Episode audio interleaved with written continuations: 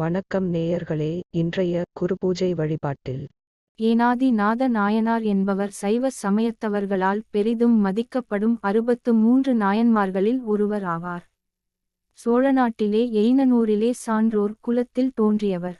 தொன்மை திருநீற்று தொண்டின் வழிபாட்டில் நிலைத்து நின்ற இவர் அரசர்களுக்கு வாட்படை பயிற்சி அளிக்கும் போர்த்தொழில் ஆசிரியராய் கடமையாற்றி வந்தார். அதன் மூலம் வரும் பொருள் வளங்களால் உபசரிக்கும் பேரன்பினராய் விளங்கினார். ஏனாதிநாதர் வாட்படை பயிற்றும் ஆசிரியத் தொழிலை மேற்கொண்டு வாழும் காலத்தில் போர்பயிற்சி பெற விரும்பிய பலரும் அவரையே சார்ந்து பயின்றனர். இதனால் அவரது தாய்முறையிலான அதிசூரன் என்பானுக்கு அத்தொழில் வருவாய் குறைந்தது. அதனால் ஏனாதிநாதர் மீது பொறாமையுற்ற அதிசூரன் வீரர் கூட்டத்தோடு சென்று வாள் கொண்ட தாயம் வலியாரே கொள்வது என அவரை போருக்கு அறைகூவியழைத்தான். ஏனாதியார் போர்க்கோலம் பூண்டு சிங்க ஏறுபோல் புறப்பட்டார். அவரிடம் வாழ்வித்தை பயிலும் காளையரும் வாழ்வீரரான அவரது சுற்றத்தலைவரும் அவரின் இரு பக்கமும் சூழ்ந்து சென்றனர். நாம் இருவரும் சேனைகளை அணிவகுத்து போர் செய்வோம்.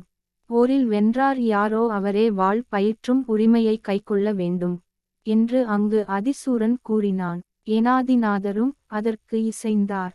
இருவரிடையேயும் நடந்த வாட்போரில் அதிசூரன் தோற்றோடினான்.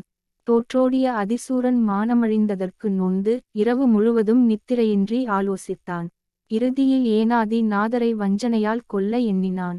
நாம் இருவருக்கும் துணை வருவார் யாருமின்றி நாம் இருவர் மட்டும். நாளை விடியற்காலத்தே வேறோர் இடத்திற் போர் செய்வோம் வாரும் என்று ஒருவனைக் கொண்டு ஏனாதிநாதருக்குச் சொல்லி அனுப்பினான். அது கேட்ட ஏனாதிநாதர் சுற்றத்தார் யாரும் அறியாதபடி அவன் குறித்த போர்க்களத்திற் சென்று அவனுடைய வரவை எதிர்பார்த்து நின்றார். இங்கு குறித்து அழைத்த தீயோனாகிய அதிசூரன் திருநீறு தாங்கிய நெற்றியினரை எவ்விடத்தும் கொல்லாத இயல்புடையார் ஏனாதிநாதர். என அறிந்து முன் எப்பொழுதுமே திருநீரிடாத அவன் நெற்றி நிறைய வெந்நீரு பூசி நெஞ்சத்து வஞ்சனையாகிய கருப்பினை உட்கொண்டு வாழும் கேடகமும் தாங்கி தான் குறித்த இடத்திற்குப் போனான். அங்கு நின்ற ஏனாதி நாதரைக் கண்டு அவரை அணுகும் வரை தனது நெற்றியை கேடயத்தால் மறைத்து கொண்டு அவருக்கு முன்னே முழுகி நடந்தான். ஏனாதிநாதர் சமயன் தெரிந்து அவனை எதிர்த்து பொருத முற்பட்ட வேளையில் அதிசூரன் தன் முகத்தை மறைத்த கேடகத்தை சிறிது விளக்கினான். அப்பொழுது அவனது நெற்றியிலே திருநீற்றினை கண்ணுற்றார் ஏனாதிநாதர். கண்டபொழுதே கெட்டேன் இவர் சிவபெருமானுக்கு அடியவராகிவிட்டார். அதனால் இவர்தம் உள்ள குறிப்பின் வழியே நிற்பேன் என்று தம் கையிலுள்ள வாளையும் கேடகத்தையும் நீக்கக் கருதினார்.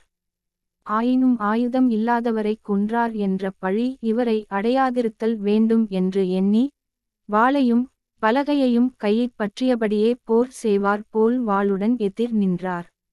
அந்நிலையில் முன்னே நின்ற தீவினையாளனாகிய அதிசூரன் தனது எண்ணத்தை எளிதில் நிறைவேற்றிக் கொண்டான்.